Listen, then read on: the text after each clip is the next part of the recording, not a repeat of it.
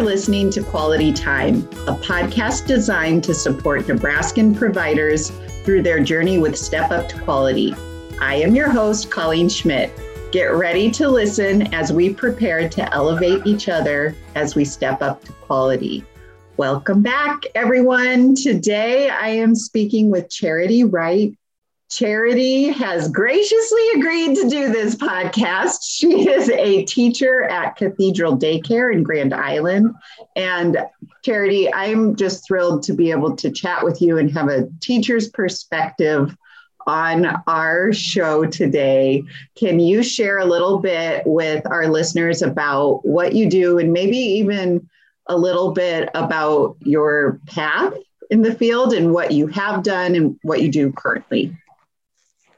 I am a preschool teacher. I have been doing preschool off and on for about 20 years. Um, my class is made up mostly of three and four year olds. Um, so, as anybody who works with preschool age kids knows, I'm the mom, I'm a doctor, I'm all those good, good things. Um, my path in the field out of college, I started out, I taught a year at Head Start. Um, young and dumb. I thought, you know what? Let's go be a nanny. So I moved to Denver to become a nanny, and that kind of went south. I heard all these exciting stories about that, and I thought, well, you know, let's see. So I tried all kinds of other things. I was a security guard, I was a bank teller. Um, then I met my now husband and decided, you know what, I don't want to raise a family in Denver. Let's go back home to Nebraska. So I did. I um, was excited to start at Head Start. Was there almost five years before I found what I feel like is my forever home at Cathedral, and and and doing those other jobs, though they were fun and gave me a different look on life, I truly know uh, kids, preschoolers, in fact, are where my heart, where my heart is. I love that you just said that you found your forever home there. Isn't that the best? It is and feeling like you found your your people and your community and knowing that you like those little ones the preschoolers. I call it my home away from home. Oh that's so sweet. And i know a lot of people listening to this podcast today feel the same as you do. It's such a big part of who we are as educators. Teaching is a job of the heart. So it really is about you know, I love how also you mentioned that you're a nurse, you're a mama, you're a teacher. Like we wear all of these different hats. And it's just, it's such a lovely job. So I love being able to chat with teachers. Teachers are my favorite people in the whole world. They really are.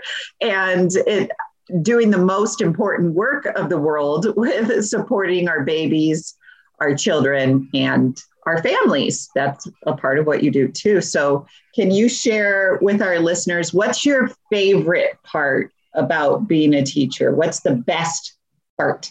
What do you love most? Um, that the kids forgive you. So if if something goes uh, you know astray or you have to stop something because your day you know they forgive you and they love you unconditionally. Mm. I love that. And then being able to reciprocate that, you know, like as that teacher, being able to give that genuine love to those in our care, even though some days are hard and forgiving yourself sometimes too, and saying, man, maybe I didn't have the best interaction with her today, but I'm going to really try tomorrow to be my best version of myself so I can give her the care she needs or the care he needs. But I agree with you. Just the love part of the job is a huge perk. You get to go to work and love people and be loved in return. like, what's better than that? Right? They tell me they love me more than my family does. I know. It's like you walk into the classroom and you're a celebrity. Or if you have those older kiddos that you might see in other classrooms or school agers and they see you, I'm sure they're just like, Miss Charity, Miss Charity, Miss Charity. Yeah. Or at the store. At the store, is that what you yeah. said? yeah, that's always a shock when you see teacher not in teacher's typical typical environment. Well, I love that you shared the love fest as one of the favorite things about being a teacher. I agree with you. That is That's a big perk. Let's talk about some of the challenges that early childhood teachers might experience. What do you see as maybe one of the harder aspects or more challenging aspects about your job that maybe you wish it could be a little bit different or a place that you feel like oh, i need to grow here. What's hard about being a teacher? The challenging behaviors. Yeah. Especially when you um, can't get the family on board. Mm-hmm. Because we all know that working with the families is the best way but if the family doesn't see that there's a problem or doesn't want to listen or or doesn't understand because we've we've dealt with in the past where children will have a problem at school but they don't have a problem at home and mm-hmm. so i remind them i i understand why why there's not a problem at home. You're not taking their toys. You're not interrupting this. You're not where here there's 10 12 other kids in the classroom who they they have to share that toy with or there's you know or want the attention or whatever so so there isn't always a problem at home where we see it at school and it's trying to get them on board to mm-hmm. help so one thing i've I've learned is to always make it that I'm the one with the problem. Asking them for suggestions usually gets them on board better. Um, and then just saying, you know, I want them to be successful. So, can you share with me what you do at home for this? I want to make sure I'm using the same verbiage, or this is what I use. Would you be able to use it at home so that it's consistent for them across the board? Boy, that's a really good way to do it, Charity. And we talked about just a second ago how your job is you're serving the kids, but you're also serving and interacting a lot with the families. So, what you're saying about asking them for advice because truly they are their baby's first teacher and they are experts on their own children. They really are. And we don't know anyone's story, even though we might assume things about families or all of these kind of ideas that we put in our head about what might or might not be going on at home. But building those relationships with your families to better meet the needs of the kids is just a smart smart strategy to share. And, you know, when I was teaching and I would have those challenging behaviors in my classroom, I agree with you. That was a really hard part of my job. And I didn't feel like, as a newer teacher, that I had a lot of tools in my tool belt on what to do. I felt very unequipped on how to handle, I still do a little bit, on how to handle those behaviors that show up that are a little bit um, defiant or even aggressive, or I didn't know what to do. And what I found was helpful for me was reaching out to coworkers who maybe had other experiences. So before we even started this podcast, uh, Charity and I were chatting, and we were talking about, you know, she loves where she works, and she really is a support for peers like you help your coworkers and your coworker coworkers help you as well. So do you find that when you have challenges like challenging behavior in your classroom, are you going to coworkers for ideas and strategies too? You, you shared you go to parents. Are you all working together too? I'm assuming yes, but tell us about that. yes, I do. Um, I've, I've been very fortunate to work with some very veteran teachers as well. And so um, even though some of them have got left the center, you know, or the profession itself, um, we still kind of communicate. I am also participating in um, rooted relationships. So my co-teacher um, directly has a coach, and so um, our, our room is kind of unique where we have a partition wall, but um, we some rules are made to be broken and we refuse to leave the whole wall up so we have just a little tiny doorway between our rooms where we can still incorporate parts of our days together yet mm-hmm. separate those challenging behaviors mm-hmm. and so um so I also we're working with her coach, um, a new kiddo that's moving up into my room. We are um, working on some strategies of stuff with that.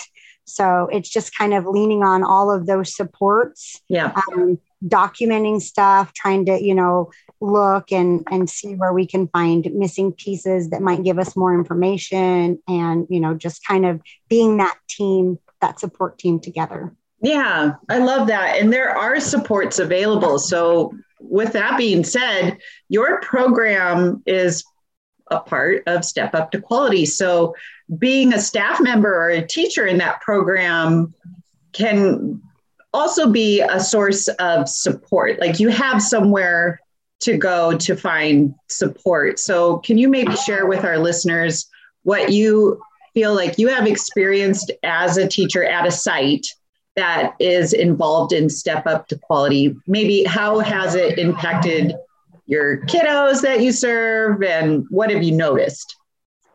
Um, so it's been a great experience having a step up to quality coach in our center. Um, I've been doing this long enough that she really didn't come much into my room, but she has been a great support to the other staff. I've seen changes in the children um, when the staff are supported and know better how to run their rooms, following routine, having structure.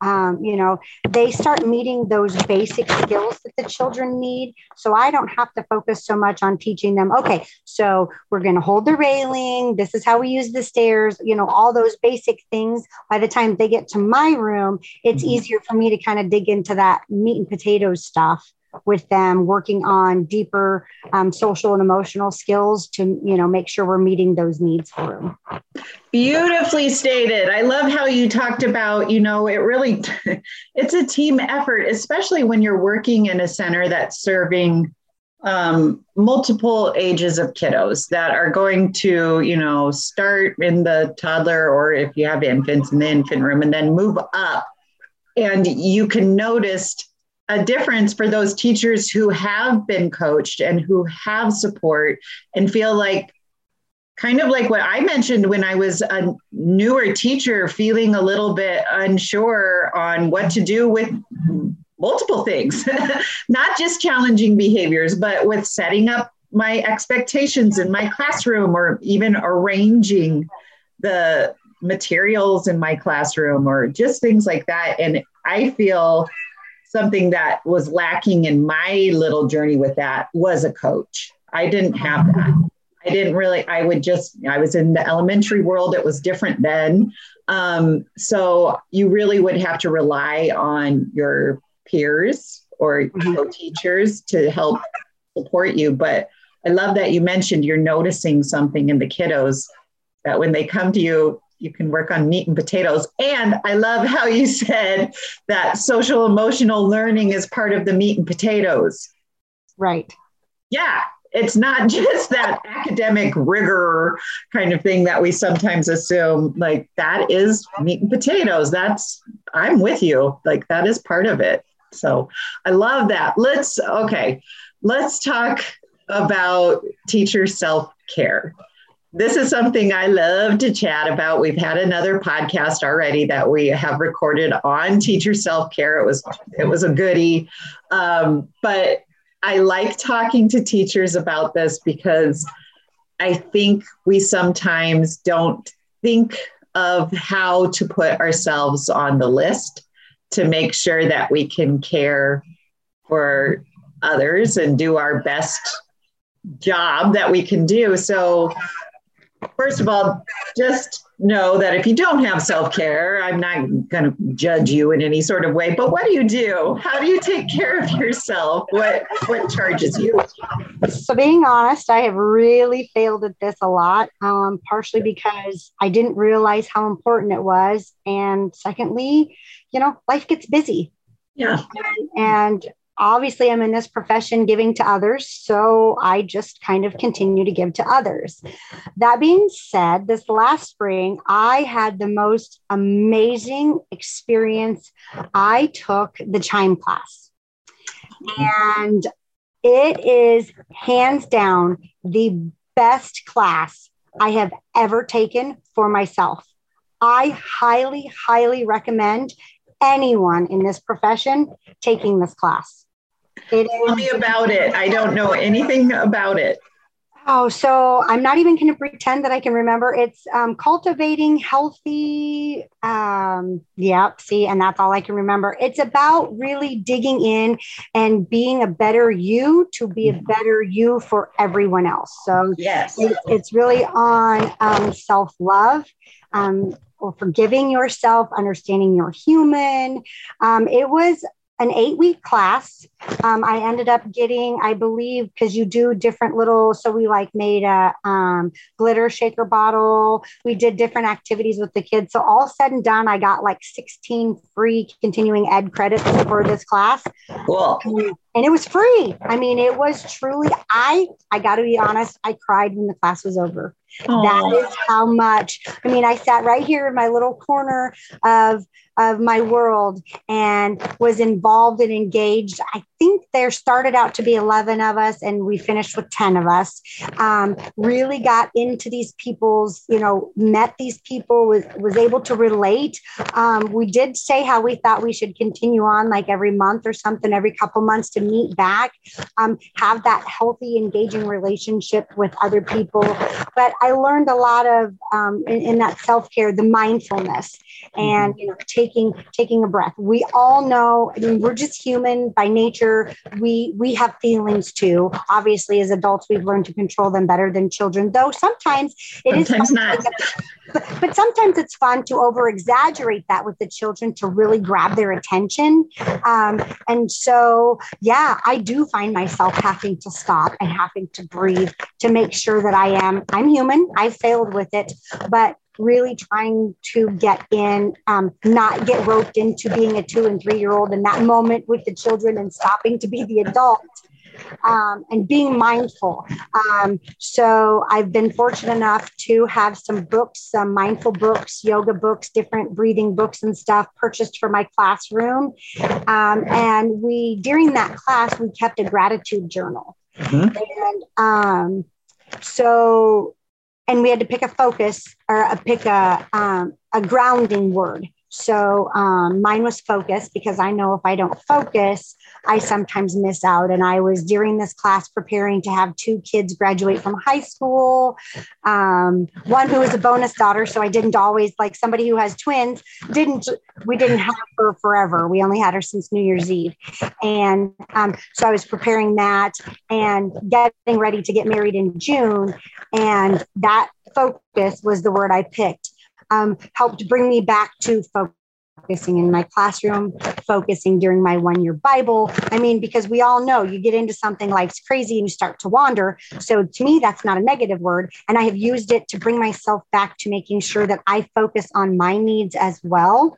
And um, having two weeks of practice for a gratitude journal, um, I use that as an amazing experience to continue on, still do it to this day, and actually bought gratitude journals for the, the women who helped in my wedding to get a piece of, you know, this world is crazy and there's so much negativity out there. Let's take a couple minutes and focus on the good.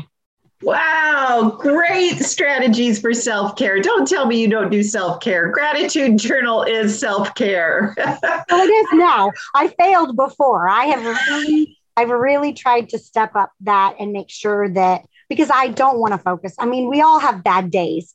And so at the end of my day is literally the last thing that I do. I pull it out, I lay it on my pillow, and I write four to five things about my day and i'm i'm honest sometimes one of those things is just that i have heated seats in my car they're not always big and fancy no i i will tell you what i just i had done gratitude journals years ago and then i stopped for, I just stopped. I don't know why, I just did. And I just this month started back up. And I know I'm on day 27 and it feels really good. And sometimes I'm just like you, my things that I'm thankful for are real silly, like having coffee at home. You know, it's like the small little moments, but it does ground you back into thinking about what matters and how much we have and I right. love your examples of self care, charity. Those are goodies.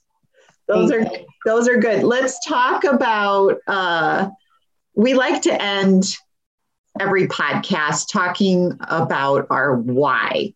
your job is we talked about the joy and the love in it but your job is also also physically mentally and emotionally really really challenging sometimes so what's your why why do you keep doing what you do you've been doing this type of work for a long time why do you keep showing up because of the kids i mean it's their aha moments and and I'm sure everybody can say that they've experienced a kid who comes to school to be loved, not to learn.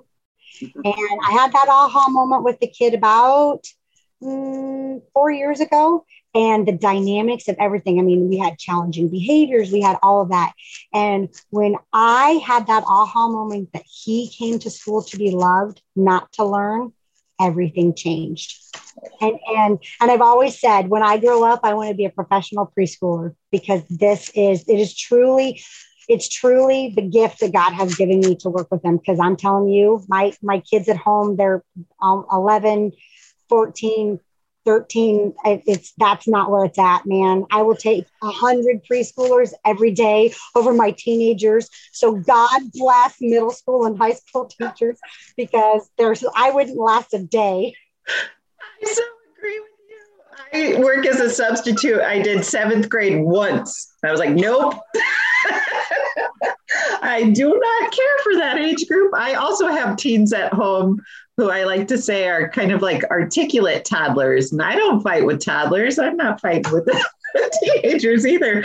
Uh, oh, Charity, that is such a good why. And it is about the kids. And I agree with you. The and I'm sure our listeners listening to this podcast agree too that the little kids, that's where it's at. And being able to love on those babies, support them. I love how you shared your aha moment. That was almost like a shift in mm-hmm. how you teach. Those are those are great. This was such a fun podcast to chat with you. Let's do it again. It wasn't so scary, right? We could do it again. so, thank you everyone for spending quality time with us. Please join us again as we chat about future topics to support our Nebraskan providers on their journeys with Step Up to Quality. Until next time, bye bye.